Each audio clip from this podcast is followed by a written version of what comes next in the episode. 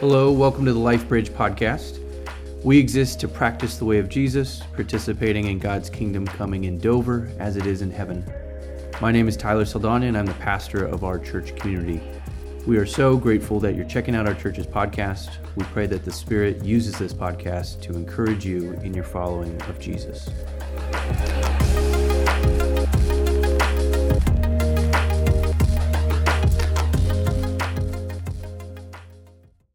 Good morning. Well, welcome to Lifebridge Church. Um, Tyler, uh, a few months ago, asked if uh, some of the preaching team would be willing to speak today.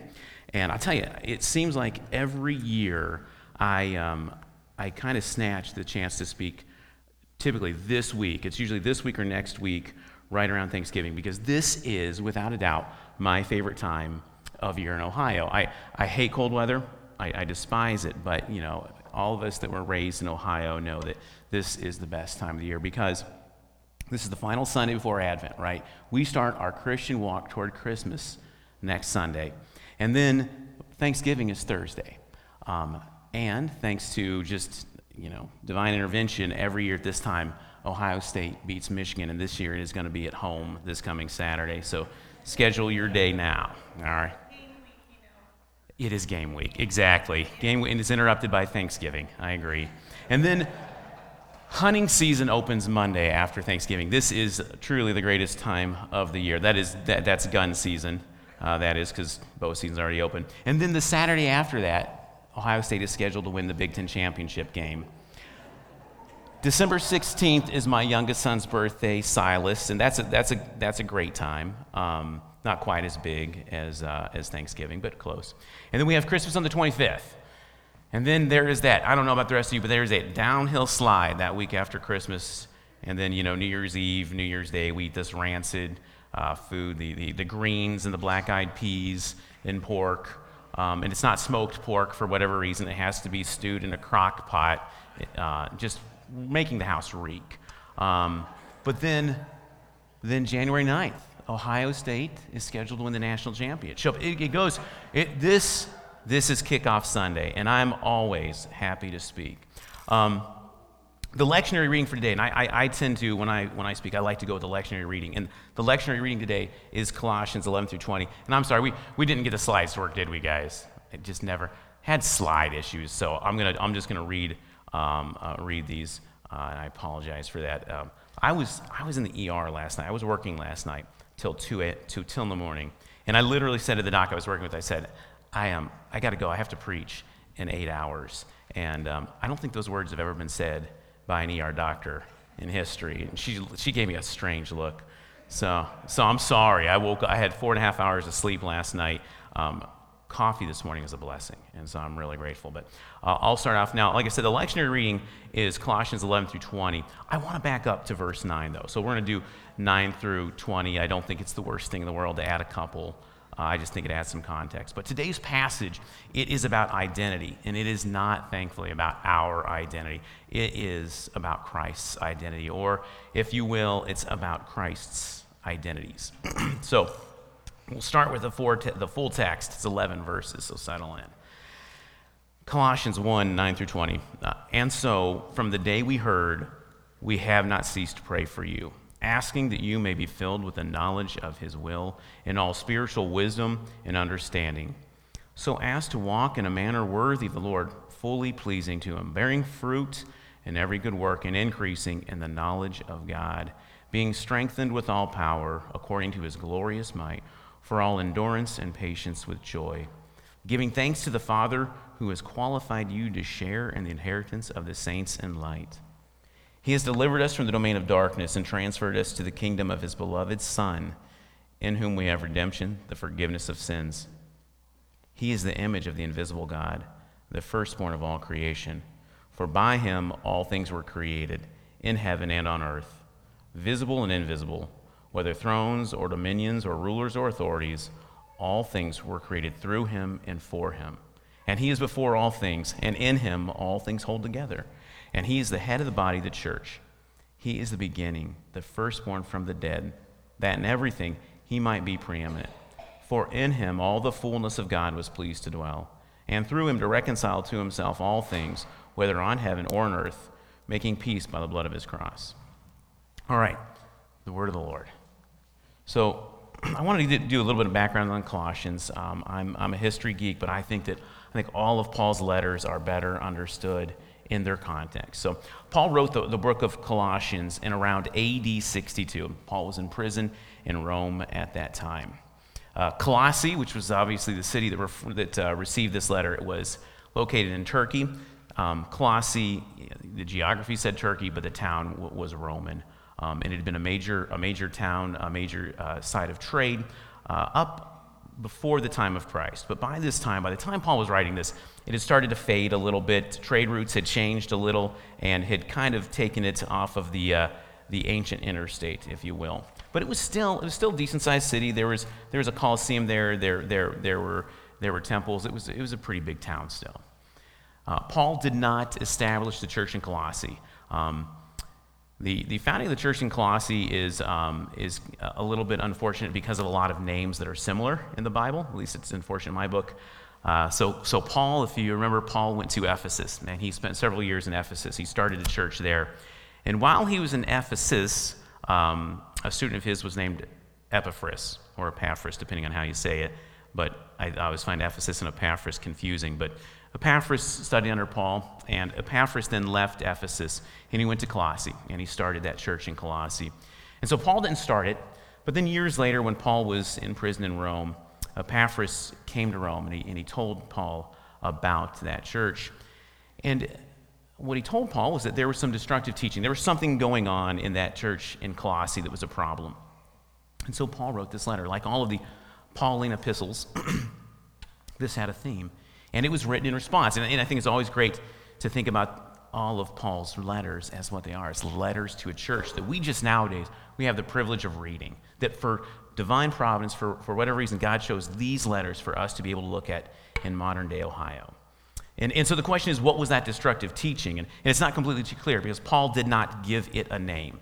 For generations, uh, we, we tended to think that it was uh, Gnosticism probably wasn't completely Gnosticism, but, but if you go back, Gnosticism was this uh, hey, look, there's my slide. So if Gnosticism uh, was a belief that was that, had started to get a toehold in the early church, but what's interesting is Gnosticism was not a Christian doctrine. There are Gnostics, there were Gnostics that, um, that weren't Christian. It was a, more of a set of, a set of beliefs that some Christians somewhat shoehorned into Christianity. And Gnosticism was a really wide spectrum of beliefs, but there were a couple that were common uh, that, that most Gnostics shared. And one was the duality in nature. So Gnostics believed that there was the material and there was the spiritual, that humans were both spiritual and material, and that nothing in the material, nothing in the flesh was good, that everything we did in the flesh was sinful and evil, whereas the spirit could be righteous. And so they took this really far, but they took it in different ways. Some Gnostics believed that if everything you did in the flesh was evil, then why try to do anything good? What they did was they deprived the flesh. They would go out uh, and they would live in the mountains. They would wear animal skins and they would live a very Spartan existence. And then the other side of that were um, Gnostics who believed that if everything you did in the flesh was evil, then why try to do good at all? Just, just continue doing evil. And that was the eat, drink, and be merry crowd. Um, so they're two different ends of the spectrum, but, but both consider themselves to be Gnostics. And then the other thing that Gnostics believed was that the way to salvation, the true way to ultimate salvation was through enlightenment, through this personal knowledge that was either learned or revealed. And so the problem with that was that they, they, that meant that they questioned or they outright rejected the idea that faith in Jesus Christ and his death on the cross was the basis of our salvation. Like I said, it, it doesn't seem to perfectly fit Gnosticism. In, in the book of Colossians, when Paul speaks of this teaching, he mentions some elements of Jewish religion that is, Sabbaths, Jewish festivals, um, angels, and these are all elements that we see today uh, in uh, Jewish mysticism, which is, a, which is kind of a fringe religion that we still see a bit, but in the ancient world was a little more prevalent. But then also, uh, currently, I think that most people, if you look up in secular sources, most people think that this false teaching was what, what was referred to as an angel cult. It was a kind of a mix of Jewish mysticism, Gnosticism, and this angel worship. And if, if, you, if you Wikipedia Colossae today, it it will even say that at that time, that Colossae was the home, the center of this angel cult. So the common theme in all of this is simply that it brought in extras. This destructive teaching brought in extras. It brought in extra knowledge, extra customs, extra characters. And all of that at the heart of it it suggested that they just didn't believe that Jesus Christ alone was, was the source of our salvation. So we'll back up here. I want to go through the first verses. Um, Colossians 9, Colossians 1, verses 9 through 14. And Paul wrote, And so, from the day we heard, we have not ceased to pray for you, asking that you may be filled with the knowledge of his will in all spiritual wisdom and understanding, so as to walk in a manner worthy of the Lord, fully pleasing to him, bearing fruit in every good work, and increasing in the knowledge of God, being strengthened with all power according to his glorious might for all endurance and patience with joy, giving thanks to the Father who has qualified you to share in the inheritance of the saints in the light. He has delivered us from the domain of darkness and transferred us to the kingdom of his beloved Son, in whom we have redemption, the forgiveness of sins. so Paul starts this passage by saying that he's prayed for the Colossians from when he first heard of them, praying that they would have wisdom and understanding. And so it's kind of an obvious point, um, but it's really important there because Paul says, asking that you may be filled with the knowledge of his will and all spiritual wisdom and understanding, so as to walk in a manner worthy of the Lord, fully pleasing to him. So Paul's saying right there, he's implying at least, that knowledge, wisdom, and understanding, that they allow us to walk in a manner pleasing to the Lord, worthy of the Lord. And that means two things. First, it means that wisdom, knowledge, and understanding are important, right? Um, so to me, that matters because why do we study Scripture? You know, why have we been meeting Wednesday nights to look at Scripture together? We, we, we've been studying in our small groups the book of Philippians. You know, all of these things tend to seem somewhat boring uh, to a lot of people. But it's because, what, like Paul writes here, it builds knowledge, wisdom, and understanding. It is amazing to me how every time I read a book, I am, I am changed. And I have to be honest right now. When I say read a book, anytime I say read a book to you folks, I, am listening to a book. I do not read. Uh, I read the Bible. I do not read another book. Medical text, maybe sometimes. But, but when I read or listen to a book, I am changed. If I read a book about Antarctica, I suddenly think that Antarctica would be an okay place to live.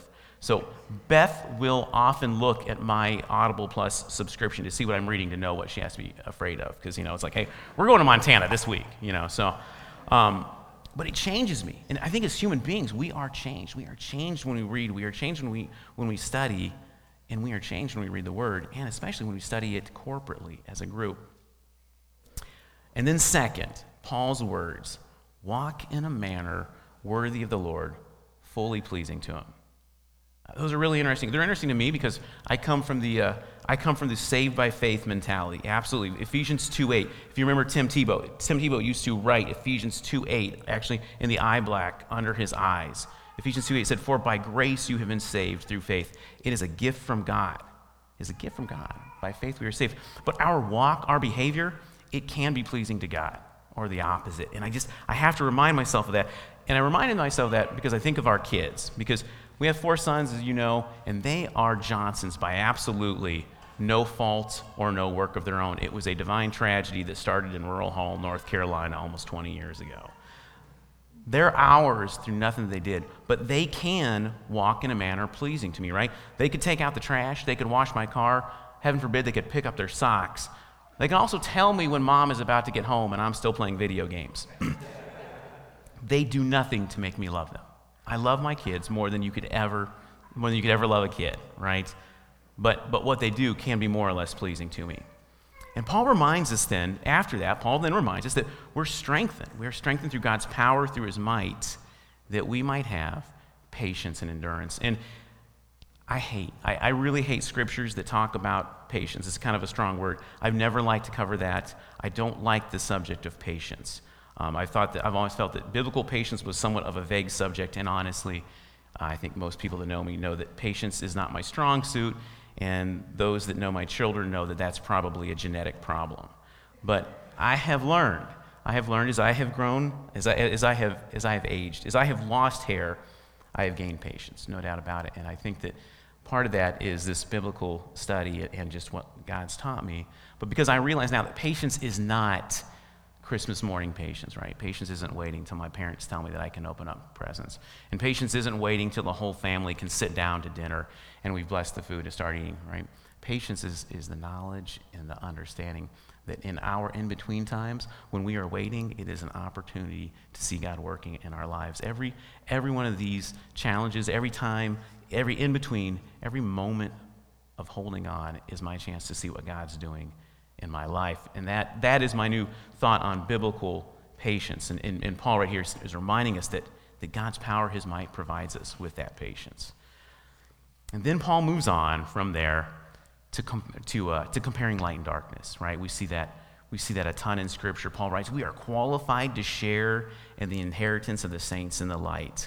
And he writes, He has delivered us from the domain of darkness. How great it is to live in the light. Like, I, I don't know about you guys, but I love light. Um, I do not really like this, this current time change because about four hours after I fell asleep this morning, light was coming through my window, right? But it's, it's great to wake up. It's great to wake up with, with the sunshine. Because what is, you know, you think about what light does. Light does two things, really. It exposes our flaws. A, a few months ago, I repainted a, a motorcycle gas tank, and I did it in a lean to behind one of my barns, and I thought it looked awesome. And then it dried, and I took it out in the light, and it looked terrible. I had to sand it down and do it again. Light exposes our flaws, it shows us our mistake.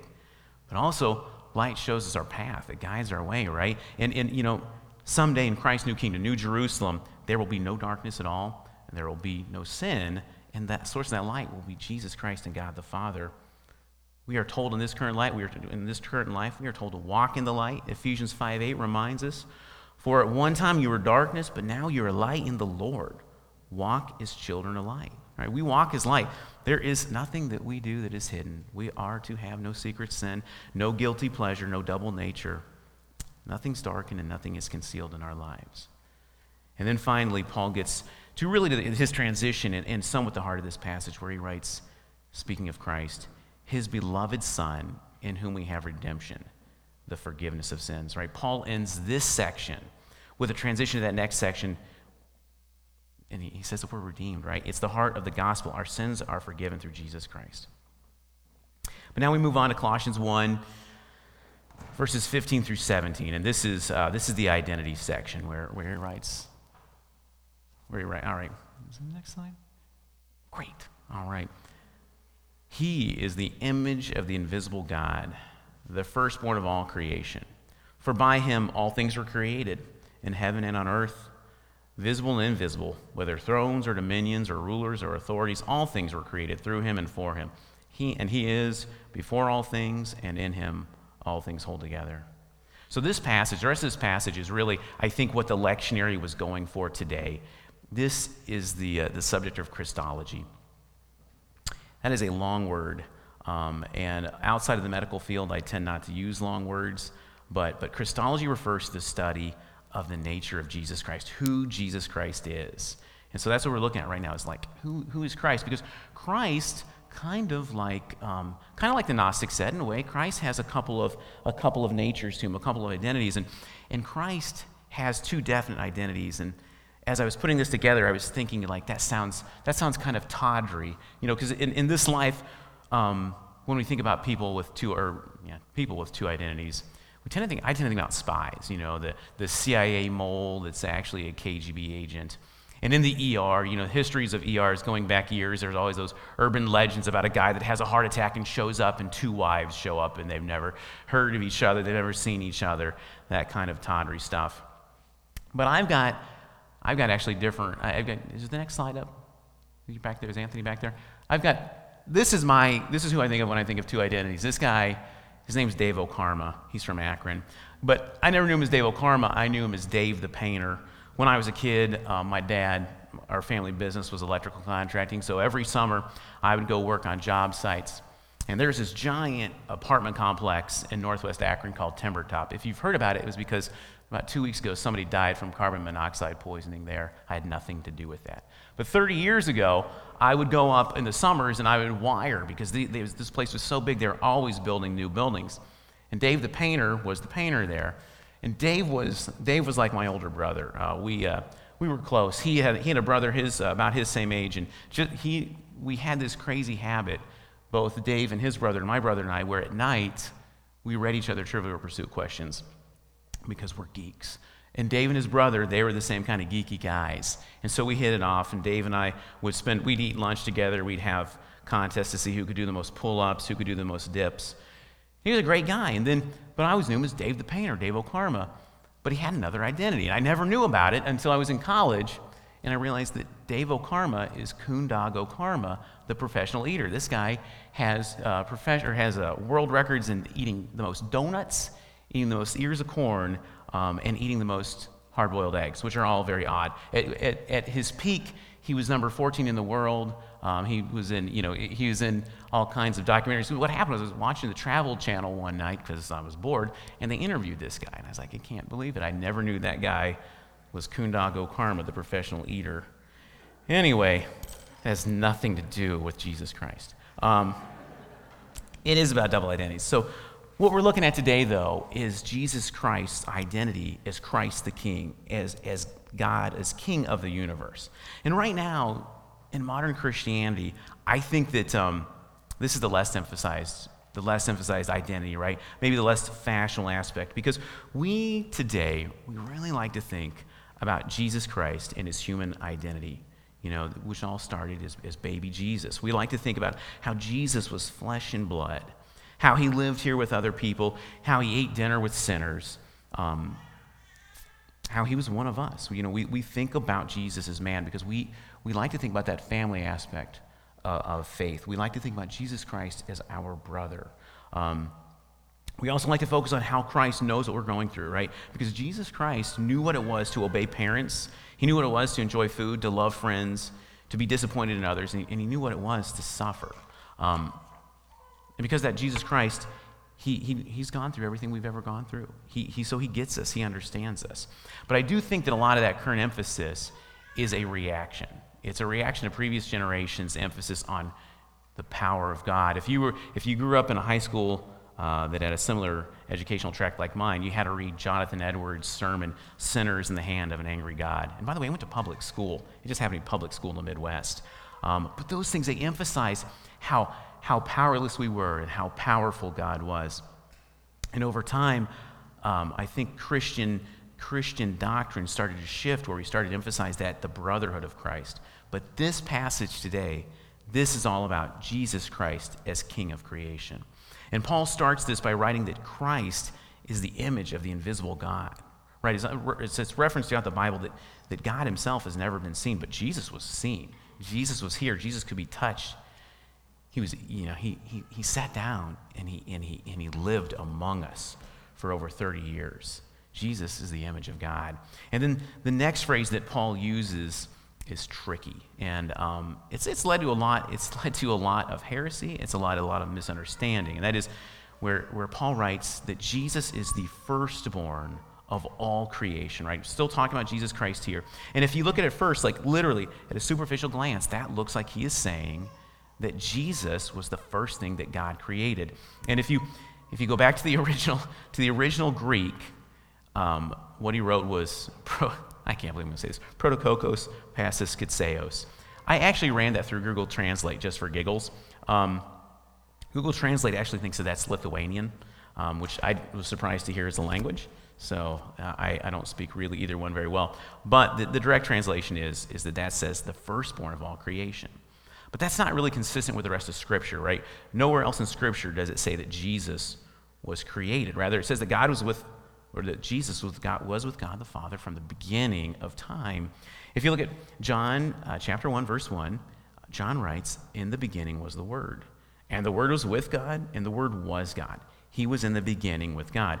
John, when John says uh, the Word, he's referencing Jesus Christ. John's, John's very clear there that Jesus Christ was with God from the beginning. Jesus Christ was not created. And then, you know, Paul, Paul uses that phrase, the firstborn of all creation, and it's, it's the, the word firstborn that I think is so tricky. And, and the way I think about this is that is a title. It is an honorific, a title of honor. Um, right now, Jill Biden is the First Lady of the United States. Jill Biden was not the First Lady in the United States. She was not the first born or anything like that. It is simply a title of honor. And if you go back to Psalms, in, in Psalms uh, chapter 89, verse 27, God is talking about his covenant with King David when he says, I will make him the firstborn, the highest of the kings of the earth, right? David wasn't the firstborn among kings of the earth. David wasn't even the firstborn of his family. He was the youngest of eight brothers. That is, again, that's a title of honor. Um, Paul is referring to Jesus with that title, just saying that Jesus is greater than all creation. And I know it seems like it seems like that's splitting hairs and explaining something that doesn't need to be explained. But um, in the world today, there are some fringe groups that will that purport themselves to be Christians and that use our Bible and that will say that um, that Jesus Christ was created. It was a it was a heresy that started back just after the time of Christ. Um, but I think it's, it's, just, it's just not biblical. But there was every, uh, on occasion, you might have somebody stop by your house who brings that up. We'll see. Paul moves on to verse 16, where he writes, For by him all things were created, in heaven and on earth, visible and invisible, whether thrones or dominions or rulers or authorities, all things were created through him and for him. And so there it is, right? Paul writes, For by him all things were created. Jesus created all things, and that is all things on heaven and on earth. Um, and again, that spoke to that specific issue of angel worship. Um, because, again, like we said before, there were some in Colossae who were worshiping angels. And, and Paul was very clear about this, as are other parts of the Bible, that, that angels, they are part of creation. We tend to think about them as having uh, a special place because, uh, because they're in the spiritual realm, but they, they are part of creation and they are not to be worshiped. Worship is reserved for God the Father, Jesus Christ, and the Trinity. And then that phrase thrones or dominions or rulers or authorities, that also that speaks to powers both in heaven and, and on earth, saying that Christ created them. And then Paul moves on uh, where he says that Jesus Christ is before all things, and in him all things hold together, right? So he, he created all things, he's more important than all things, and he holds them together. And um, when we talk about the holding things together, that is, I think that is both literal and figurative. Um, I like to say, I like to think that, and I know that Beth, Beth figuratively holds our family together, right? Like if, if Beth has to be gone on a school morning, things are going to be rough. Um, hair is not going to be combed, right? There is going to be a backpack or two that are left on the kitchen table, and uh, toothbrushing is a luxury at, at best, right? Like, but she doesn't like literally hold us together. She, her arms are long, but she can't hold us all there. That's literal. Jesus Christ literally holds the worlds together, the world together. He created, he created the world, and then he set in motion the laws of physics. Um, laws like gravity that literally hold us onto the earth, right? The laws that the laws that regulate how atoms work, and I um, I hate it. I hate it when pastors talk about physics, but I'm not a pastor. Um, interestingly, I also hate it when doctors talk about physics. But um, but physics the laws of nature are amazing because if you had, you know, we're all made up of atoms. Some of us remember that from school. But the center of an atom, the nucleus, if, you, if you had a nucleus the size of a blueberry, the rest of an atom is the size of a, of a football stadium, and that's all empty space. And literally, when an atom falls apart, that is what, that is what an atom bomb is, right? It's managing to split the atom. Jesus Christ holds the world together because the laws of physics that Jesus Christ created are literally holding the world together. And you think about the other, just the crazy things about, about physics, like, you know, water, lakes, they freeze from the top down instead of from the bottom up, which is a good thing if you like fish, you know, because otherwise they die. Ice fishing would be nothing. He holds the world together. And then we move on to verses 18 through 20, where, where Paul wrote, And he is the head of the body the church. He is the beginning, the firstborn from the dead, that in everything he might be preeminent. For in him all the fullness of God was pleased to dwell, and through him to reconcile to himself all things, whether on earth or in heaven, making peace by the blood of his cross. So Paul, closes this section, this lectionary passage, by reminding us that Jesus is the head of the church, which is his body, which is us, by the way. Um, and he brings us back to the heart of the gospel. And, and I love it when Paul does this when he sneaks in. He's, he brings us back to that message that Jesus has reconciled us. Jesus paid for our sins, uh, providing us with true forgiveness through his blood shed on the cross. Um, it's just, it, you know, it's a great nod that Paul makes to the rest of Scripture um, that our ultimate peace, our ultimate peace came about through the sacrifice of Jesus Christ. So, why today? I guess that's the issue. Why does it matter? Why does Christology matter? Why does the lectionary point to this passage in Colossians today? Um, and, and I go back to this idea that we, we tend to emphasize Jesus as our brother. We do, and it's great. You know, um, Jesus was born in a very humble, lowly setting. He grew up with parents. He had friends, right? Um, he was one of us, and, and he gets us. Jesus knew what it was like to be human, right? Jesus understands pain, sadness, anger, hunger. Jesus wept over Lazarus. he turned water into wine. Just don't tell the other Mennonites, right? We get him, right? We understand Jesus. He was one of us. He was very human. Um, and that's true. That's, you know, that's what's great. And Jesus is our brother. Um, but we're reminded that Jesus is also the king of the universe. He created everything, and all things continue through him. There is nothing in the universe that exists independently of Christ. And that's kind of awe inspiring to think about. But the coolest part about it to me is that, is that both things are true, right? So that my friend, my brother, is also king of the universe. The person who's seen it all, who's done it all, and who created it all is the one who keeps it going and is the one who knows how I feel. Um, and that's why, that's why I think that, you know, the lectionary being today, being this passage is great because we are starting Advent next week, and you know that begins our walk toward Christmas. Like I said before, we're going to start with reading passages predicting Christ's Christ's birth in the manger. We're going to study the, the, the, Christmas story that night that Christ was born, and then as the year goes on, we progress toward Easter and toward His ultimate death and sacrifice on the cross. But the thing is that it culminates right here. It culminates this Sunday, right before Thanksgiving reminding us that Jesus Christ is God of the universe. He has all the power in the universe. When he was a human, in his human form, Jesus gave us some crazy difficult advice. Advice that, that in, you know, in my heart of hearts, I really struggle with. Jesus told us that when we are injured by others, that we are to turn the other cheek. Right? He told us that if somebody asks you to walk one mile, you walk two miles. If somebody asks you for a shirt, you give them your coat. Um, and he tells us, you know, most importantly, that we are to love others as we love ourselves. And this is great advice. It is, it, it's amazing, but and it sounds sounds awesome, but it flies in the face of everything that we and that I want to do, everything that my human nature tells us. But the same Jesus that was here and said that, the same Jesus who was here, whose vocal cords and flesh formed those words, is the same Jesus who created and, and continues to sustain the universe. And, and because of that, I know that I can live up. I can't live up to. I can at least attempt to live up to his advice. Our small group this week met and we read Philippians 4:13, where, where Paul wrote, "I can do all things through him who strengthens me."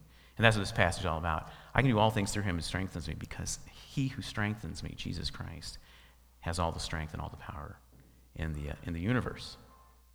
And so this week, we're about to get, we prepare to give thanks and we prepare to walk toward Christmas and celebrate Christ's birth. And this is a reminder, finally, that we just got to remember who that baby was about to become, which is Christ the King, and who he was at birth Christ the King of the King of the universe. That's all I got. Thanks, guys.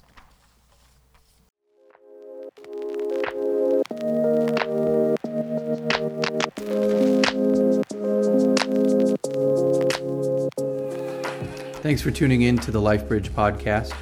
For more information about our church, please visit lifebridgedover.org. There, you'll be able to find out more about the church community, our ministries, ways to get involved, recommended resources, and to give. Be sure to subscribe to receive new episodes directly into your podcast feed. While we are glad that you're checking out our podcast feed, we believe that the New Testament teaches that church worship is to be experienced weekly in person within your local church community. Thus, we encourage you to either join us in person for Sunday morning worship or to find and commit to a local gospel centered church community in your neighborhood. Thanks.